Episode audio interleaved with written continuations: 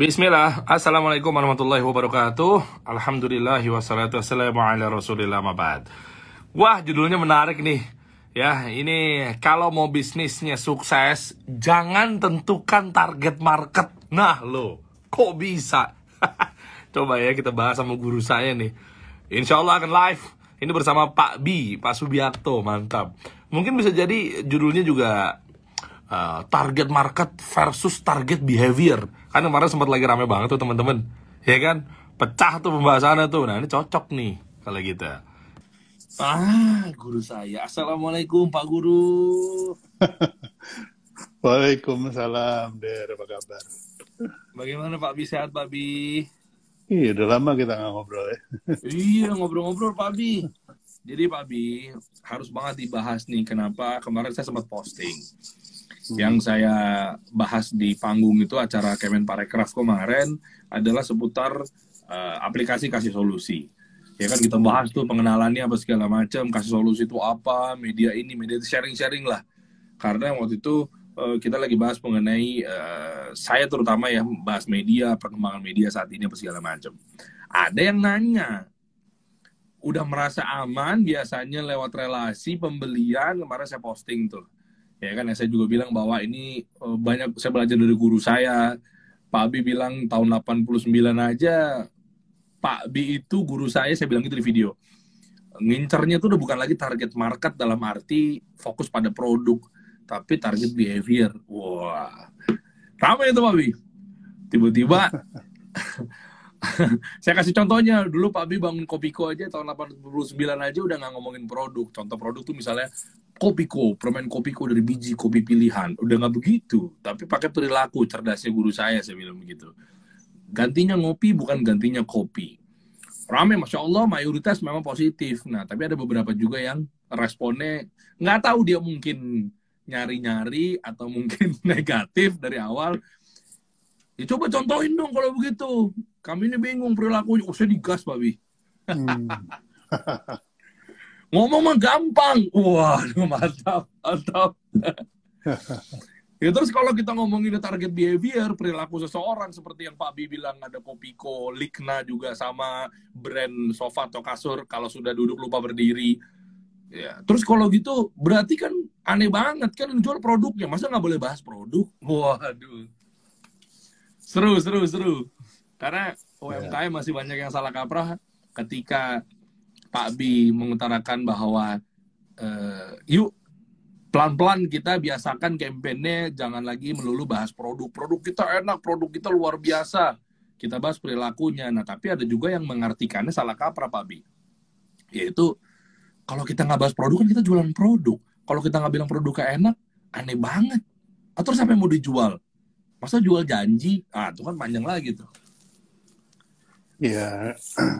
Nggak cuma UMKM yang gagap ya, korporat juga banyak yang gagap gitu loh. Jadi kalau ada satu UKM bingung, jangan diketawain lah, itu udah, okay, udah biasa gitu. Udah biasa ya, makanya judulnya saya tulis aja sekalian. Kalau bisnis mau sukses, jangan tentukan target market. Rame sekalian aja udah. Rame sekalian aja udah. Ya nggak gitu juga sih sebetulnya. Mungkin teman ini masih baru kenal ilmu selling ya. Ya ilmu selling itu sama tuanya dengan umur manusia sebetulnya. Karena itu terjadi, ilmu selling itu lahir ketika mata uang pertama kali dicetak manusia di dunia. Yaitu tahun 600 tahun sebelum Masehi. Jadi pada saat uang dicetak itu tujuannya bukan untuk perdagangan, tujuannya itu untuk menilai sebuah barang. Kan dulu barter nih, barter. Jadi punya sapi, saya punya 1 kilogram beras. Karena butuh beras, akhirnya sapinya ditukar dengan beras, lah kan nggak seimbang ya antara nilai sebuah sapi dan 1 kilogram beras. Nah, dibuatlah manusia itu uang untuk menilai bahwa sapi itu selayaknya dihargai berapa kilogram beras gitu. Nah, diciptakan uang. Tapi karena jarak tempuh dan segala macam, akhirnya dibikin praktis aja deh. Sapinya tuker uang dulu, berasnya tuker uang, nah baru saling dihargai. Jadi, jadi kalau ada teman, apalagi UKM ya, taunya selling itu ya, ya nggak apa-apa, karena itu natural banget ya, 2P. Karena yang diomongin setelah ngomongin produk, pasti ngomongin harga. Ya. Setelah produk, pasti ngomongin price. Itu temen yang barusan ngegas itu pasti itu. Dua itu pegangannya. Dia bahkan nggak memikirkan ini place-nya atau distribusinya di mana, promosinya gimana. Itu nggak terpikirkan. Karena itu baru ada teori marketing itu tahun 60-an. Jadi menambahkan 2P pada 2P pertama. Jadi 4P gitu. Jadi... Nah, pada zamannya itu disebut marketing modern. Modern pada zamannya. Nah, sekarang sudah tidak lagi modern, itu 4P itu. Karena apa? Karena pergeseran dari kolamnya. Pergeseran dari pasarnya. Jadi, tahun 90 saja, awal-awal 90 lah ya, itu sudah bergeser. Kalau tadinya itu orang jualan produk itu masih laku ya, masih menjadi daya tarik untuk call to action. Zaman sekarang atau tahun 90 aja itu sudah daya tariknya itu pada perilaku. Jadi apakah produk yang ditawarkan itu sesuai dengan perilaku saya gitu ya. Nah, itu sebetulnya itu. Jadi bukan nggak boleh, boleh, tapi disesuaikan dengan perilakunya. Contohnya Kopiko ya. Kopiko itu, instead of saya jualan permen rasa kopi, saya jualan habit dari konsumennya. Karena habit konsumen itu ngopi. Ngopi itu dikaitkan dengan ngantuk. Nah, ngantuk itu habit juga gitu. Karena tiada hari manusia itu tanpa ngantuk. Pasti ada ngantuknya. Nah, Ini makanya kalau mau dikonsumsi tiap hari, kaitkanlah produk Anda dengan perilaku konsumen setiap hari. Atau sering saya bilang ritual hariannya konsumen. Apa aja sih ritual harian konsumen? Banyak banget ya. Kalau sampai nggak kenal dirinya sendiri. Bangun tidur ya?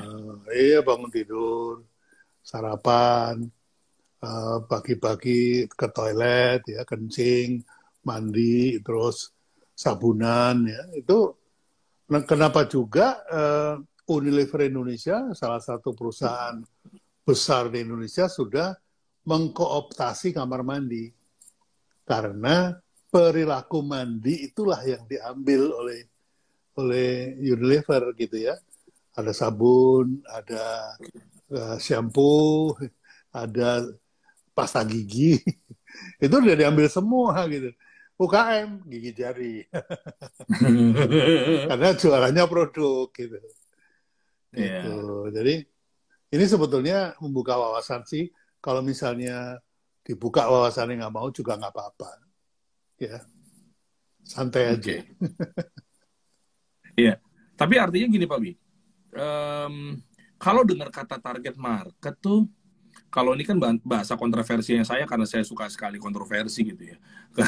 Jadi bahasanya kan kalau target market soalnya mindsetnya tuh produk banget Pak Bi.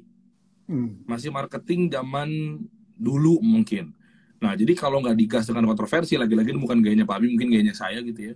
Langsung aja tuh dengan jangan tentukan target market. Kalau saya sukanya itu langsung pengen biar tak tak tak tak. Yuk gas yuk.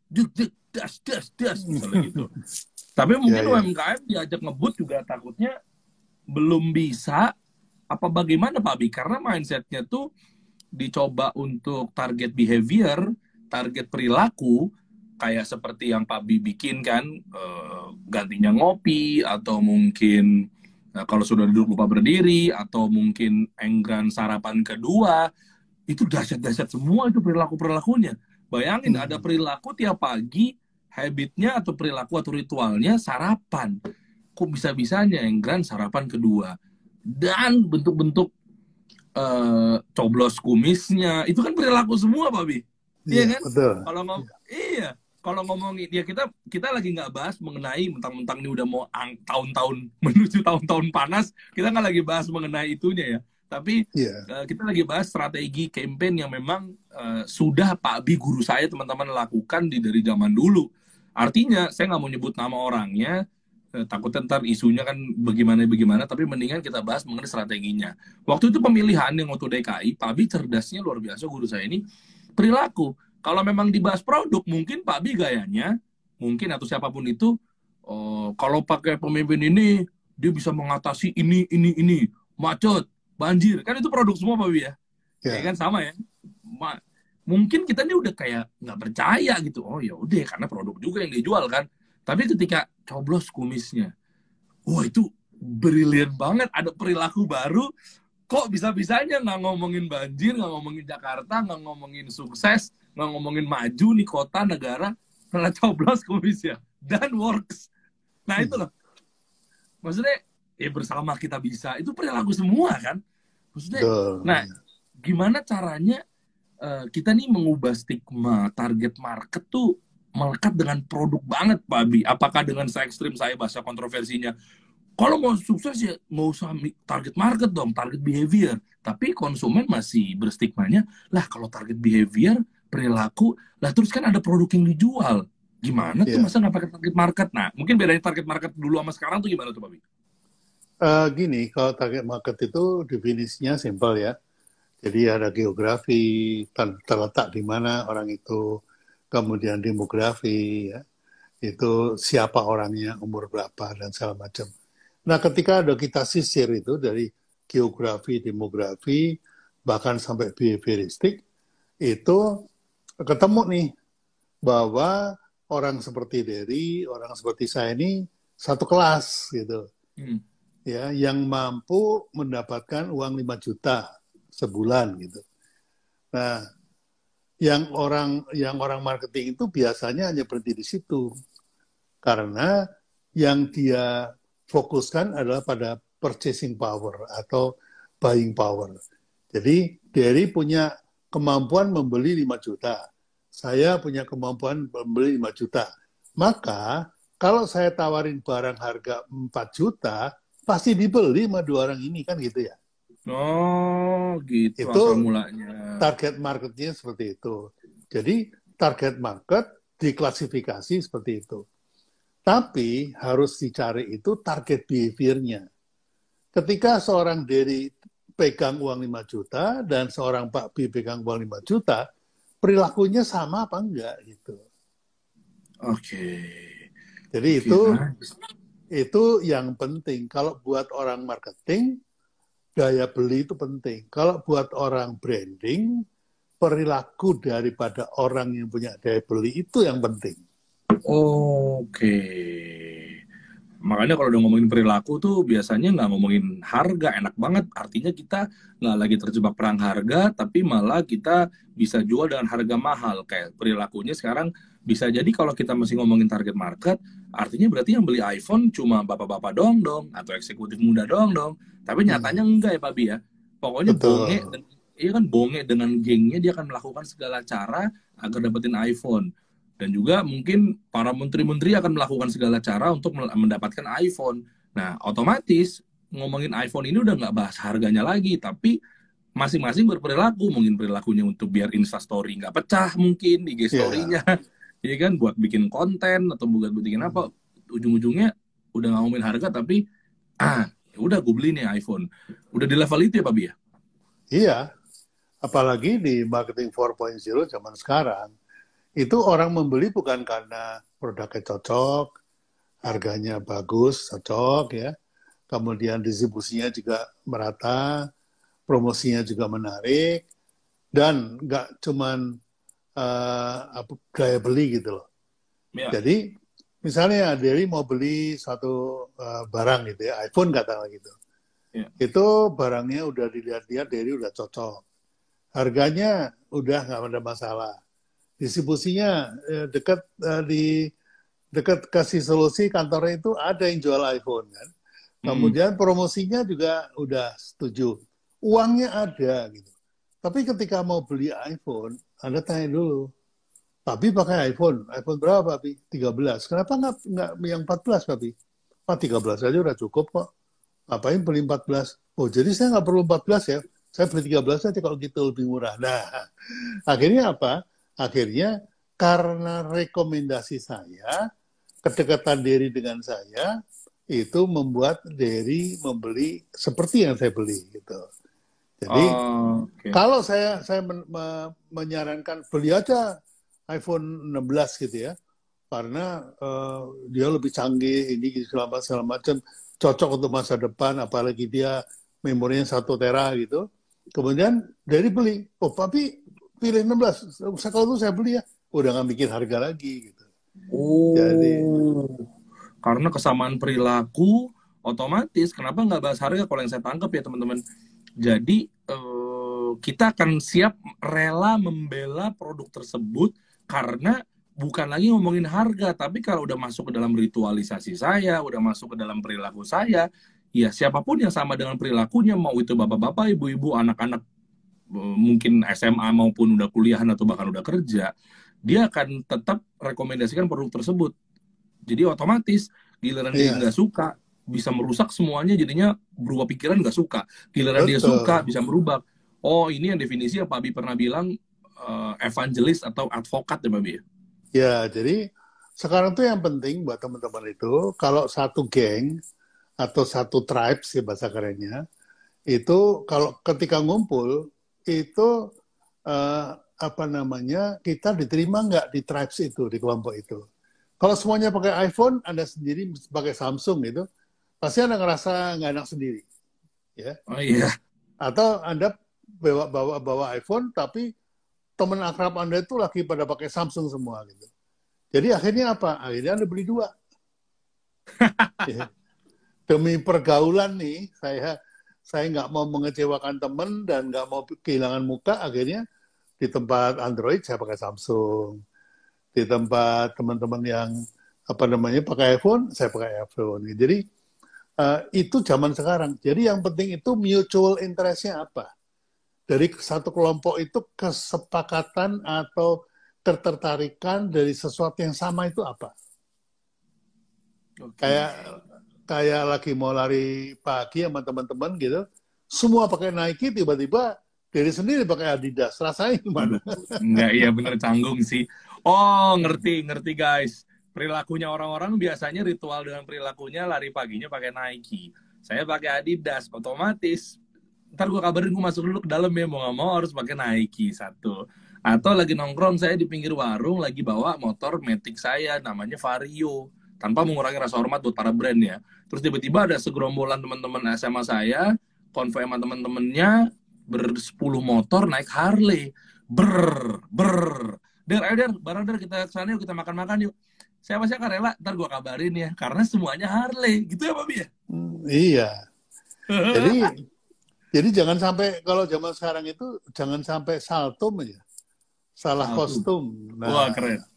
Begitu salah kostum, kita tiba-tiba merasa dikucilkan. Padahal enggak, gitu. Padahal enggak. Waduh, gitu. Ini daging sekali, lu banyak yang komen nih. Ada yang mau tanya, silakan teman-teman tulis di kolom komen ya. Iya kan? Nah, terus, kalau dengan kasus banding-bandingin harga juga sama ya. Artinya kalau target market itu fokus pada produk, 4 hal itu udah pasti berhubungan sama produk. Gini, ada nanya gini Pak Bi, kan ada 4P marketing mix zaman dulu. Terus marketing mix itu kan ada produk, price, place, promotion. Yeah. Nah, kalau ngomongin katanya 4P itu adalah korelasinya sangat dekat dengan produk, lah di situ kan ada place, di situ kan ada promotion. Harusnya kan ya kalau memang produk ya produk aja dong. Kenapa harus ada price, place, promotion? Nah itu gimana Pak Bi? Ya jadi itu sebetulnya kayak orang umpan ya, diumpan pakai produk. Kalau diumpan pakai produk, coba dengan harga, siapa tahu tertarik gitu ya, price sensitive. Coba ini dengan distribusi, barangkali tempat menentukan. Atau misalnya juga promosi ya, siapa tahu diskon itu menarik perhatian. Jadi sama aja kalau misalnya kita makan nasi goreng di Kaki Lima sama di Hotel Indonesia, itu rasanya beda. Oh, gitu. Yeah. Tapi gengsinya, mungkin, yang di kaki lima lebih enak dari yang di Hotel Indonesia. Tapi, karena teman-teman kita ini ngajakin makan di situ, ya sudahlah, apa boleh buat, gitu. Harga terpaksa dibayar, gitu. Jadi, banyak yang terjadi. Tapi, yang penting itu istilah der sekarang ini. Yeah. Ketika Anda bilang, Pak, itu nanti kasih solusi promosinya gimana? Emang kita masih hidup di tahun 60-an, gitu. Masih mengadakan promosi, gitu. Ya, itu kan ilmu tahun 60-an, kan, sampai 90-an. Ya. Jadi kalau sekarang apa bilangnya, Babi? Sekarang itu, kalau bisa bukan promosi lagi, karena sudah bergeser menjadi komunikasi. Kalau bisa, jangan komunikasi, der. Sudah bergeser menjadi conversation. Ya. Nah, kalau bisa, jangan conversation lagi, der. Kita sudah bicara dialogis, gitu. Sudah dialog nih, sudah kayak kita gini ngobrol ini. Nah, itu dialogis itu diperlukan para evangelis dan advokat yang mau ngajak ngomong nih, gitu. Oke. Nah, sekarang ini zamannya dialogis kayak gini nih. Jadi jangan promosi lagi. Oke. Makanya ada podcast sebab dia. Betul. Jadi semakin kemari itu dari media massa semakin menjadi media personal. Nah, itu algoritma dari sosial media itu memang personal. Sudah bukan lagi massa. Jadi kalau pasang iklan di sosial media itu sama aja kayak kita kita mancing ikan tapi pakai garam, gitu. No. Oke. Nah, artinya kalau fenomena tentang ini agak lengkap dikit, Pak Bia, kelompat. Agak lompatnya fenomena tentang Facebook ads, IG ads. Kalau saya lihat nih, Pak Abi, ada juga yang kritis di sini, bahkan pemerhati, gitu ya. Pak Abi tuh katanya nggak pernah pakai ads. Kenapa, Pak Abi? Kan jangkauan untuk membantu funnel cold market jadi lebih besar. Nah, itu gimana, Pak Abi? Ya, jadi gini. Saya 36 tahun berpraktek sebagai advertising professional. Baik menciptakan copywriting-nya, storyboard-nya, terus bikin filmnya, iklannya, gitu ya. Sampai masang di TV-nya. Itu saya profesional. Saya dibayar mahal untuk itu oleh orang-orang. Artinya profesional, kan. Tapi setelah saya masuk ke dunia digital, saya putuskan saya tidak lagi masang iklan. Kenapa? Karena ada perubahan behavior, ya. Kalau tadinya itu kita percaya kepada broadcast, di mana satu kali Anda tayang iklan, dilihat oleh orang yang sejenis, iklan yang sama, dalam waktu yang sama. Nah, itu iklan. Broadcast. Okay. Kemudian, sekarang ini kenapa nggak broadcast itu tidak lagi relevan? Karena sekarang ini zamannya media pun juga long tail. Long tail itu gini, saya broadcast sekarang, yang lihat itu nggak cuman orang yang sama, di waktu yang sama, bersamaan, nggak. Oh iya. Saya broadcast sekarang, bisa ada yang lihat ntar 1 jam lagi, ada yang 2 jam lagi, ada yang besoknya. Kadang-kadang postingan saya sebulan yang lalu muncul lagi, gitu. Yeah. Karena long tail, kan. Jadi, nah, sehingga untuk mengumpulkan orang secara bersama-sama nonton iklan saya bersama-sama itu udah nggak ini, sudah nggak relevan lagi. Kecuali zaman televisi, semua orang nonton TV, kan. Nah, ketika kita pasang iklan di TV, begitu kita pasang iklan, orang yang tidak nonton pada saat yang sama, ya langsung hilang iklannya. Okay. Itu broadcast, gitu. Jadi ini salah satu kenapa kemudian saya memilih menggunakan pendekatan organik, ya. Karena dengan organik itu saya bisa menciptakan mutual interest dengan audiens saya. Kemudian saya bisa melakukan conversation dengan audiens saya. Saya bisa melakukan dialogis dengan audiens saya. Jadi udah berubah sekali, gitu. Jadi makanya saya memutuskan konsekuen dengan yang saya ajarkan, Jadi saya tidak pakai iklan gitu. Oh, kebayang. Iya sih, ekosistem zaman sekarang tuh udah berubah banget, Pak Bi ya. Iya. Iya, udah jadi kadang orang yang nggak cocok dengan kita, orang yang nggak sepemikiran dengan kita pun juga. Sekarang gini aja deh, saya kadang kalau muncul ads di feed aja udah langsung di skip. Ya, Pak Bi ya. Karena mendingan lihat satu organik sebuah konten kreator atau mungkin ya Pak Abi, mentor dan lain sebagainya, kita akan stay di situ ketimbang secara masif atau mungkin kita nggak begitu kenal atau cold market definisinya. Yeah. Nah mungkin gimana Pak Abi? Jadi orang yang saat ini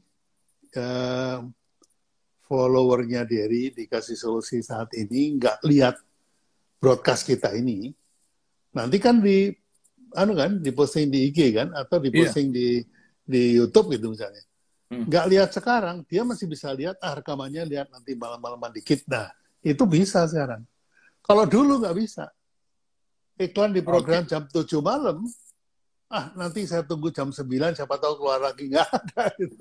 Oke, tapi bukannya ketika kita pasang ads itu jadinya orang-orang yang di luaran sana malah menambah satu cold market, Pak Bi, yang tadinya mungkin nggak tahu jadi tahu, tapi minimal kita udah berupaya untuk mengeluarkan satu materi kita yang ujung-ujungnya kan ada potensi untuk makin kerucut tuh leads ya, Pak Bi ya. Makin kerucut akhirnya untuk potensi closing juga makin bisa dituju gitu, Pak Bi. Itu gimana, Pak Bi? Ya, jadi saya lebih milih saya melakukan conversation atau communication organik di sebuah podcast yang followernya banyak. Nah, itu di samping awareness, itu juga bisa kita masukkan unsur-unsur knowledge, liking, ya, preference. Jadi itu nggak cuma awareness saja nggak bikin beli gitu. Yeah. Masih ada 6 lapis lagi, awareness, terus knowledge, interest. Belum sampai interest, liking, terus kemudian preference, kemudian conviction, kemudian purchase. Gitu. Jadi ada 6 tingkat lagi nih. Iya. Jadi beratnya di situ tuh ya. Baik. Pak Bi, ini kita buka pertanyaan, boleh Pak Bi? Boleh. Tadi udah di atas tuh ya. Coba kita lihat. Teman-teman ada yang mau nanya silakan ya.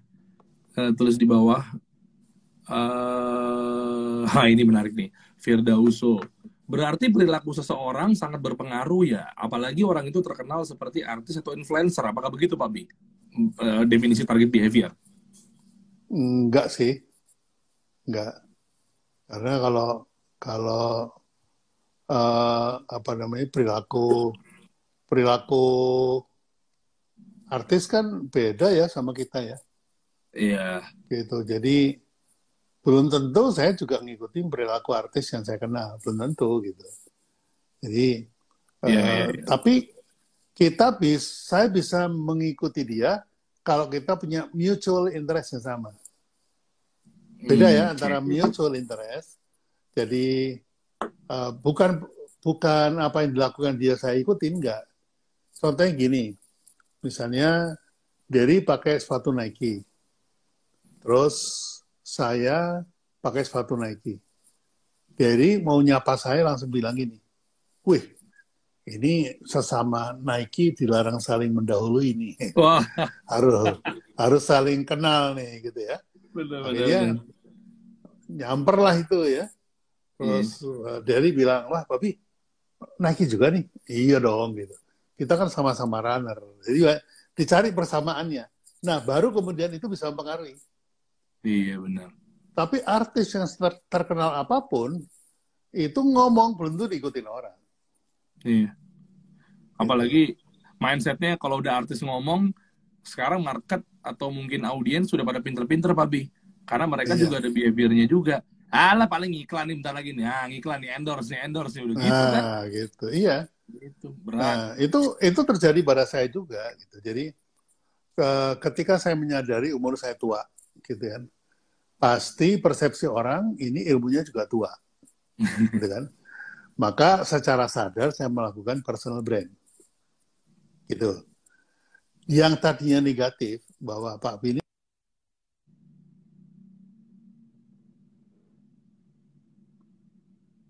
namanya 50 tahun gitu. Ya kan? Nah, bagaimana mengubah pengalaman 50 tahun itu menjadi sesuatu yang positif daripada negatifnya. Gitu. Sehingga kemudian saya melakukan campaign bahwa praktisi 50 tahun, seorang profesional itu dibutuhkan 10 tahun jam terbang, saya sudah 100 jam terbang gitu. 100.000 jam terbang. Jadi sehingga akibatnya ternyata jam terbangnya dia tinggi gitu. Nah, itu yang kita campaign sebagai materi untuk untuk nge-brainwash follower saya. Betul. Jadi sekarang itu yang dikenal teman-teman bukan Pak Pi yang umurnya 73 tahun, tapi Pak Pi yang pengalamannya 50 tahun, kan beda. Oh iya, benar. Dan juga menjawab pertanyaan yang tadi, yang saya belajar dari Pak Abi ya teman-teman ya, bilang katanya apakah kalau untuk membidik target behavior berarti harus ada yang membawa perilaku atau menggiring opini ke arah perilaku dengan seorang artis. Enggak juga sih. Lihat deh, dulu Pak Abi, mungkin di Kopiko itu nggak ada artis yang misal dulu gitu ya, tapi dengan kekuatan yang kita ingat siapa coba? Siapa modelnya Kopiko? Nggak ada yang tahu. Bisa jadi mungkin artis ya kan? Tapi giliran Kopiko apa teman-teman? Gantinya ngopi. Nah, bukan artis yang diingat tagline-nya atau mungkin slogan yang dibikin sama Pak Abi yang dikembenkan gitu kan? Atau mungkin brand-brand yang lainnya gitu kayak kalau sudah duduk lupa berdiri, coblos kumisnya, yang begitu-begitu loh. Nah, jadi itu yang maksudnya adalah bukan menjadi acuan utama bahwa harus ada artis di situ gitu sih teman-teman. Iya. Ada yang nanya lagi tadi. Ya contohnya kalau pas lagi di pertemuan seminar offline ya, terus tiba-tiba banyak yang minta foto sama saya. Gitu. Saya itu sampai bingung gitu loh. Saya ini tidak lagi muda, saya bukan artis. Kok pada mau foto sama saya gitu? Saya ini udah tua, kakek-kakek, udah peot gitu. Kok masih pada mau foto gitu. Jadi, itu kan artinya tidak secara fisik orang itu melihat sebagai sebuah value. Nah, di situ sebetulnya. Dahsyat. Lanjut, ada mat boxing. Dulu pernah ada senior kami yang bilang begini, kalau baru jualan, nggak usah mikirin branding. Yang penting bisa makan dulu. Kalau jualan udah rame, baru budgetin duit buat pikir branding. Itu gimana, Pak Bi? Itu seniornya belum senior itu. Karena begini loh, ini banyak yang teman-teman UKM juga melakukan itu. Nanyanya sama kayak gitu. Yeah. Tapi saya mau selling-selling dulu deh. Setahun, 2 tahun, baru kemudian branding 2 tahun lagi gitu. Nah, yang dia lupa adalah ketika dia tidak nge-branding dirinya, proses branding itu tidak berhenti. Gitu. Cuman bedanya, kalau dari awal kita nge-branding, yang melakukan branding adalah kita. Gitu. Jadi bisa kita kontrol nih. Kalau bukan kita yang melakukan branding, siapa yang melakukan branding? Konsumen. Ya, konsumen. Kalau konsumen nge-branding Anda, satu, tidak bisa dikontrol. Yang kedua, itu menjadi liar sekali. Aduh, habis kita guys gitu. Di branding. Oh, ini nih pro, ini baju, ini brand atau merek yang suka giveaway. Aduh. Oh iya. Oh, ini nih merek atau brand yang suka banting-banting harga. Aduh, susah ngobatinnya. Ya, karena kalau ngejar omset biasanya kan orang kasih diskon, kasih cashback gitu kan. Jadi untuk ngejar omset karena selling ya. Nah, ketika baju yang Anda pakai itu jualan Anda itu sudah di branding oleh konsumen. Ah, ini baju yang diskonan nih gitu. Itu aduh. Jadi kalau nggak ada diskon jangan dibeli, tunggu diskon aja. Yo. Gitu.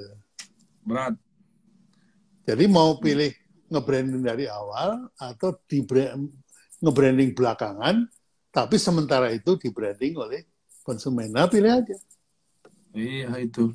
Makanya teman-teman, mindsetnya justru di branding dari awal sebelum berdiri gitu, atau ditentuin apa segala macam. Biar apa, daripada ntar di branding sama konsumen, kita dicap sebagai brand apa atau merek apa, mendingan kita tentuin, tentunya dengan langkah yang tepat teman-teman ya. Nah itu ya. Tuh. Ini ada pertanyaan juga nih, gimana caranya Pak? Untuk bisnis pemula untuk memperkenalkan produknya tanpa menggunakan ads? Nah saya biasanya tanya gini, apakah Anda seorang pengusaha UKM? Ya Pak, saya UKM. Nah, kalau UKM, saran saya main lokalan aja. Oke. Okay. Jangan main nasional dulu, karena kamu tuh UKM, gitu.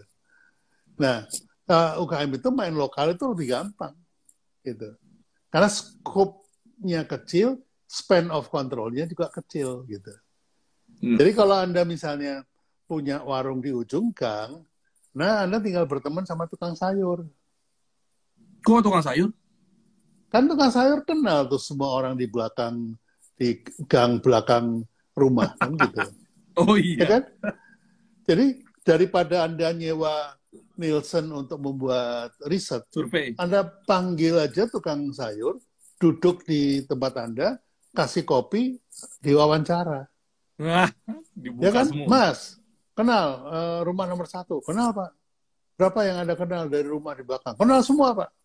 Dari nomor 1 sampai 100 saya kenal semua.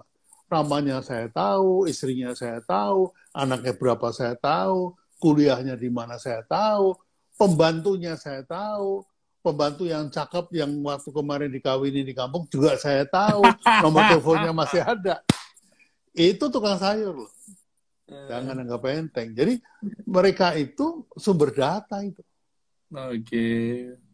Jadi kalau misalnya dari mau punya restoran di ujung gang, terus tukang sayur lewat, Mas nitip ya, ini ada 100 sampel dari produk saya. Tolong dibagikan gratis, asal mereka ngasih saya leads. Nama, nomor WA, dan alamat email. Udah, dapat list deh itu. Wih keren. Keren. List building-nya oke tuh. List building lewat sampel, nggak ada dapat listnya, mereka dapat pengalaman rasa kan? Iya, keren. Jadi udah terjawab ya teman-teman ya. Nah terus ini ada yang nanya lagi, Pak Bi, Enrock Store. Gimana caranya supaya target market kita tahu apa yang sedang kita lakukan? Maksudnya diperilakukan. Tahunya tuh gimana menyasarnya Pak Bi? Udah bikin misalnya dikemas, gantinya ngopi. Misalnya contoh doang nih, gantinya sarapan misalnya. Ya kan? Terus gimana caranya agar target yang mau kita sasar itu nyampe dari kita? Apakah ujung-ujungnya ads lagi? Kalau organik, emang secapek itu Pak Bi bangun konten, personal brand, corporate brand gitu atau gimana Pak Bi? Ya, kalau Anda bicara target, berarti Anda bicara jumlah manusia. Ya. Ya. Sementara media sosial itu tidak mengakomodir itu. Media sosial itu mengakomodir yang namanya narrowcasting. Narrowcasting itu untuk mencapai 1.000 orang, Anda tidak bisa langsung ngomong sama 1.000 orang. Anda mesti ngomong sama 10 orang, yang masing-masing punya follower 10, okay. Yang followernya punya lagi follower 10, nah baru 1.000. Jadi, Anda tidak perlu keluar duit banyak untuk broadcast, Anda cukup bicara dengan 10 orang yang Anda bikin puas. Kalau dia puas atau dia paling tidak ngefans sama Anda, dia akan cerita kepada 10 orang lagi, gitu. Kemudian 10 orang lagi, itu namanya long tail, itu seperti itu. Nah sekarang itu zamannya ke situ, jadi bukan broadcast gitu, enggak. Gitu. Okay. Nah kalau mau cepat viral. Anda justru melemparkan launching, materi launchingnya itu yang enak untuk diperguncingkan, dibikin gaduh gitu. Yeah. Misalnya, contohnya nih, saya curiga es teh manis itu by design, karena udah jelas es teh itu pasti manis gitu. Lah kok manisnya dipersoalkan gitu loh? Itu pasti bikinan gitu. Ya. Kita lempar isu bahwa ini terlalu manis yuk, udah terlalu manis. Semua ngomongin. Wah, disomasi, ngomongin. Orang itu mikir somasi itu udah parah. Enggak. Somasi itu adalah langkah hukum yang bisa ditarik, bisa dibatalkan. Oke. Okay. Kan cuma surat peringatan aja. Saya kasih surat peringatan ke Dery. Saya ingatkan Anda untuk tidak lagi mengulangi. Oke, saya nggak mengulangi. Selesai dong. Somasi. Oke. Tapi secara umum awam menganggap, wah somasi gila nih, somasi ini mengerikan sekali nih, kalau semua orang disomasi gimana nih, kan gitu kan. Yeah. Jadi omongan malah ngomong, jadi viral. Jadi semua orang tahu es teh manis kan. Oke, keren. Ya. Ya, secara nggak langsung juga kita melihat di sini mungkin ya, nggak disengaja juga keperilaku juga tuh, Papi. Perilaku netizen, perilaku orang yang suka komplain, perilaku yang ini. Jadi membantu untuk proses kampanye-kampanye tersebut, Pak Bi, ya? Ingat bahwa hanya 44% orang sharing pengalaman baik tentang produk kita. Tetapi 88% orang sharing berita buruk tentang kita. Oh. Nah, kalau mau ngebelain viral, ya ceritakan yang buruk tentang kita. Viral. Hai. Ilmu guys, mantap. Wow. Lebih ganasnya lagi kalau kita bahas di workshop kayaknya ajib tuh, Babi. Ya. Padahal ya. Waktunya... Ya kalau di workshop baik yang online maupun offline ini bahasan sehari-hari begini, makanannya begini. Iya. Kalau di sana tuh lebih detail lagi. Coba kita jawabin pertanyaan dulu teman-teman ya. Coba. Wah, Masya Allah. Alhamdulillah Pak Bi katanya. Solusinya mantap. Oke. Kita lihat lagi pertanyaan. Gimana caranya nentuin brand value, Pak Bi? Menentukan brand value? Iya. Anda harus menemukan DNA dari brandnya. Oke. Mau lanjut pertanyaannya. DNA dari brand ini apa, Pak Bi? Iya, biasanya begitu tuh. Biasanya. Apakah ada hubungannya dengan brand positioning, Pak Bi? Brand positioning itu buntut. Oke. Okay. Buntut. Jadi, kita kalau mau bikin brand, ya, itu kan value ditambah dengan call to action. Ya. Brand itu adalah value tambah call to action. Nah, brand value itu adalah brand DNA-nya. Oke. Okay. Nah, brand DNA itu adalah cita-cita dari foundernya ketika bikin produk tersebut. Oke. Okay. Kalau Simon Sinek bilangnya reason why-nya apa sih gitu. Iya. Yeah. Ngapain lu bikin produk ini? Itu harus ketemu tuh. Ya. Nah, itu akan menjadi DNA-nya. Ya. Jadi value-nya tuh itu. Nah, ketika DNA dan value itu ketemu, maka itu kita jadikan brand positioning. Oh, oke. Mungkin gitu. Bisa dicontohin, Bang. Brand positioning. Jadi, misalnya contohnya ya Kopiko ya. Kopiko, yeah. Kopiko itu pada waktu produk itu dibikin, tujuannya satu, untuk gantinya ngopi supaya orang tidak ngantuk. Nah, itu value-nya. Oke. Nice. Nah, kemudian dicarikan call to action-nya apa nih? Call to action-nya kita bikin ketika orang ngantuk, mau ngopi, nggak ada kopi. Maka kita pakai gantinya. Gantinya itu call to action. Gitu. Oke. Jadi, siap-siap guys, kalau misalnya kamu lagi nyetir, nggak ada sangkir kopi dan kamu ngantuk, ya kamu siapin Kopiko aja gitu. Waduh, mahal itu, keren. Waduh. Nah, itu udah ketemu teman-teman ya, brand value. Siap. Waduh, yang dipertanyaan banyak banget yang di sini nih. Ini ada nanya begini, Pak Bi. Malam Pak Bi, kita ketahui proses marketing ada AIDA. AIDA yang dimaksud berarti kayak waktu zaman-zamannya saya dulu kuliah ambil marketing tuh. Attention, interest, desire, action. Betul, Pak Bi? Iya, betul. Jadi menurut Pak Bi, untuk meningkatkan action, apa tuh Pak Bi? Nah, ini ada yang bilang katanya pakai selling atau urgensi, Pak Bi. Dikasih orang mau nggak mau melakukan transaksi saat itu juga. Takut-takuti. Hari Senin harga naik. Mungkin begitu. Apa ada yang lain, Pak Bi? Ya itu udah benar. Justru orang itu dibikin fear ya, dibikin takut ya. Fear of missing out misalnya, atau fear of takut ketinggalan berita, takut ketinggalan cerita gitu ya. Nah itu membuat orang bergerak untuk membeli. Sementara takut kehabisan misalnya. Tapi kalau dibilang, ayo mari kita beli, mari kita hadiri. Itu kata ajakan itu bukan call to action. Ini yang teman-teman sering salah. Jadi ajakan itu seolah-olah call to action, padahal bukan. Okay. Contohnya, ini anak kita lagi kegoleran nih, jamnya belajar, tapi malah tidur gitu. Terus kita bangunin dong. Bangun. Ini ayo kita belajar yuk. Gitu. Mau nggak? Ya enggak lah. Makanya. Jadi kata ajakan itu belum tentu call to action gitu. Keren. Kata ajakan belum tentu call to action. Wah, selama ini kita salah tuh guys. Yuk, buruan beli sekarang.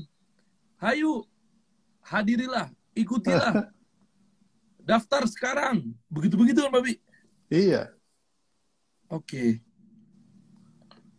Makanya kenapa ada harga early bird, ada harga apa itu karena membuat orang itu segera membeli gitu. Mumpung masih early bird nih, beli gitu. Oke. Ya. Oke. Next lagi. Wah, ini menarik nih, bagus pertanyaannya. Irwan Setiawan. Pak Bi, apakah perlu ada branding yang berbeda untuk perusahaan yang memiliki B2B dan B2C? Nah, apa sama nih Pak Bi? Misalnya ada yang langsung jual ke konsumen, ada juga yang jual pakai agen atau reseller. Nah, ya. Itu sama nggak? Kalau agen atau reseller, dia pasang iklan, itu adalah offer untuk mempercepat pembelian. Ya. Tapi pemilik produknya itu melakukan branding. Jadi value-nya yang ditawarkan. Jadi sama-sama melakukan gitu. Tapi kalau tadi pertanyaan pertama, apakah beda antara product branding dan corporate branding? Branding perusahaan gitu ya. Itu menurut saya sama aja. Karena corporate branding itu yang menjalankan corporate kan manusia juga ya. Iya, betul.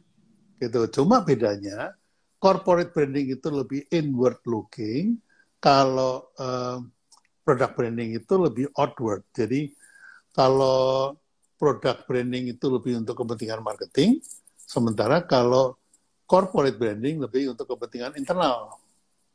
Jadi namanya mission statement. Jadi saya mau tanya, kasih solusi itu value-nya apa sih, Der? Solusi, Pak. Solusi. Iya. Berarti semua orang yang kerja di tempat Anda itu harus orang-orang yang bisa kasih solusi. Iya, betul, Pak. Gitu. Jadi ketika memilih staff, itu bukan tetangga, bukan adik, bukan teman. Tapi di tesnya itu, bisa nggak lu kasih solusi? Itu. Wah, keren. Ya. Oke. Sehingga setiap staff dikasih solusi itu bisa ngasih solusi. Oke. Maka yang namanya value daripada corporate itu menjadi budaya perusahaan. Menjadi corporate culture. Mahal lagi guys. Oh iya. Saya jadi tambah tahu tuh dari barusan Pak Bi jelasin tuh. Oke. Kita lihat lagi teman-teman ya. Direkam nggak live-nya? Insya Allah direkam. Nah aja teman-teman. Value dari segi apa ya? Nah ini ada yang bilang juga katanya Pak Abi, Mas Der, untuk menciptakan value brand itu dari segi apa ya? Contohnya misalnya katalog fashion. Nah, tuh ada mulai spesifikasi nih. Kalau teman-teman kalau misalnya pengen tahu spesifikasi, mendingan waktunya kan bakal detailnya panjang banget tuh. Mendingan ikutan aja, Pak Bi mumpung lagi buka workshop nih, Pak Bi. Betul ya, Pak Bi ya? Iya, tanggal 14-15 nanti. Hari Jumat. Hari Jumat ya, berarti 4 hari lagi kalau nggak salah ya? Kebetulan ya, topiknya ngebahas ini, branding, marketing, selling. Ah, udah pas! Guys, pas nih. Cakep nih, Masya Allah. Banyak yang nggak paham nih, apalagi ini barusan ada pertanyaan dari Hardianto. Pak Abi, sekali kita bahas ya, nanti mungkin Pak Abi bisa bocorin kira-kira materi-materi workshop di 4 hari lagi itu ada apa aja yang seputar branding, marketing, selling, apalagi terutama nanti dari branding, marketing, selling. Kalau pengalaman saya teman-teman, ketika waktu itu ikut di Kempinski ya secara offline, itu branding itu dibedah secara detail banget. Salah satunya tadi, gimana caranya kita berangkatnya udah nggak lagi nggak pakai menyasar pada produk kampanye tapi pada behavior. Makanya dikasih tahu kalau dulu ada yang target market, bowling marketing, kalau sekarang tuh target behavior, pinball marketing. Ah, itu lebih tajam lagi. Nah, ini ada tadi bertanya teman-teman ya, sebelum kita bahas nanti kira-kira materi di workshopnya Pak Abi ada apa aja di 4 hari lagi. Pak Abi mau launching produk, tapi qadarullah ada raksasa udah iklan di story mau launching produk yang sama. Solusinya Pak Abi, sedang kami baru anak bawang katanya Pak Abi. Gimana tuh Pak Abi? Oke, ini kita kupas tuntas sih di workshop ya. Jadi ketika bukan raksasa sih, tapi ada pesaing yang punya produk yang sama persis dengan kita. Oke. Bagaimana membuat orang tertarik pada produk kita, padahal barangnya sama persis. Oke. Saya cuma jawab pakai storytelling, ciptakan cerita. Oke. Gitu. Ya. Cerita yang saya ciptakan, yang membuat saya berbeda dari para praktisi brand yang lain, cerita tentang 50 tahun pengalaman. Gitu. Jadi, saya setiap hari itu cerita. Kalau saya posting, saya cerita lagi. Pengalaman saya ceritain lagi. Sehingga, itu cerita itu menjadi sesuatu yang membedakan di antara dua produk yang generik. Oke. Gitu. Nah, kalau memang produknya sudah beda, cerita itu yang membuat Anda semakin beda. Beda itu kan different ya, differentiation. Nah, kalau Anda sudah kuat, Anda bikin cerita lebih kuat lagi, namanya discrimination. Mendiskriminate antara produk Anda dengan produk yang sama. Gitu. Oh, ya. Oke. Ya. Dapat ya, guys? Waduh, ini bakal dibahas sebenarnya pada saat di workshop teman-teman itu ya, bisa ya. Ya persiapan bisa. Kita menuju launching, apa jauh-jauh hari nggak tiba-tiba teman-teman langsung, yuk guys, di order, grand opening, coming soon, yuk di order, tiba-tiba begitu, Pak Bi. Iya kan? Banyak yang... Yeah. Tuh giliran kita singgung masalah workshop, tuh pengen ikutan lagi. Nah, terus saya mau tanya gini, yang gampang ya. Yeah. Kalau kita bicara polisi, satu polisi dengan polisi lain itu kan sama ya, seragamnya sama, oh, yeah, bajunya sama, semuanya sama. Tapi apa yang membuat Sambo berbeda? Sambo berbeda, apaan ya? Karena ceritanya. Iya benar. Wah, ini belajar storytelling ini kayaknya harus ada di workshop berbeda nih Pak Bi. Di copywriting itu saya ajarin. Di copywriting ya? Iya, workshop copywriting. Nah, ini ada yang nanya Pak Bi. Tuh, branding marketing selling ada online-nya nggak Pak Bi workshop? Ada, justru 14-15 itu online. Online ya? Mantap. Ya. Tuh, ada yang bilang online atau offline? Online katanya. Ke Bali dong Pak Bi. Sebentar, tenang. Di Jakarta banyak harus dibenahin, Pak Abi nih. Ya, pokoknya teman-teman kalau pengen tahu nih ada nanya lagi tuh, berapa bayarnya Pak Abi katanya. Nah, ini teman-teman mumpung ya, karena saya pengalamannya adalah bisa bangun kasih solusi. Yang pertama pasti atas izin Allah, dan yang kedua ikhtiarnya saya copy paste betul-betul dari Pak Abi.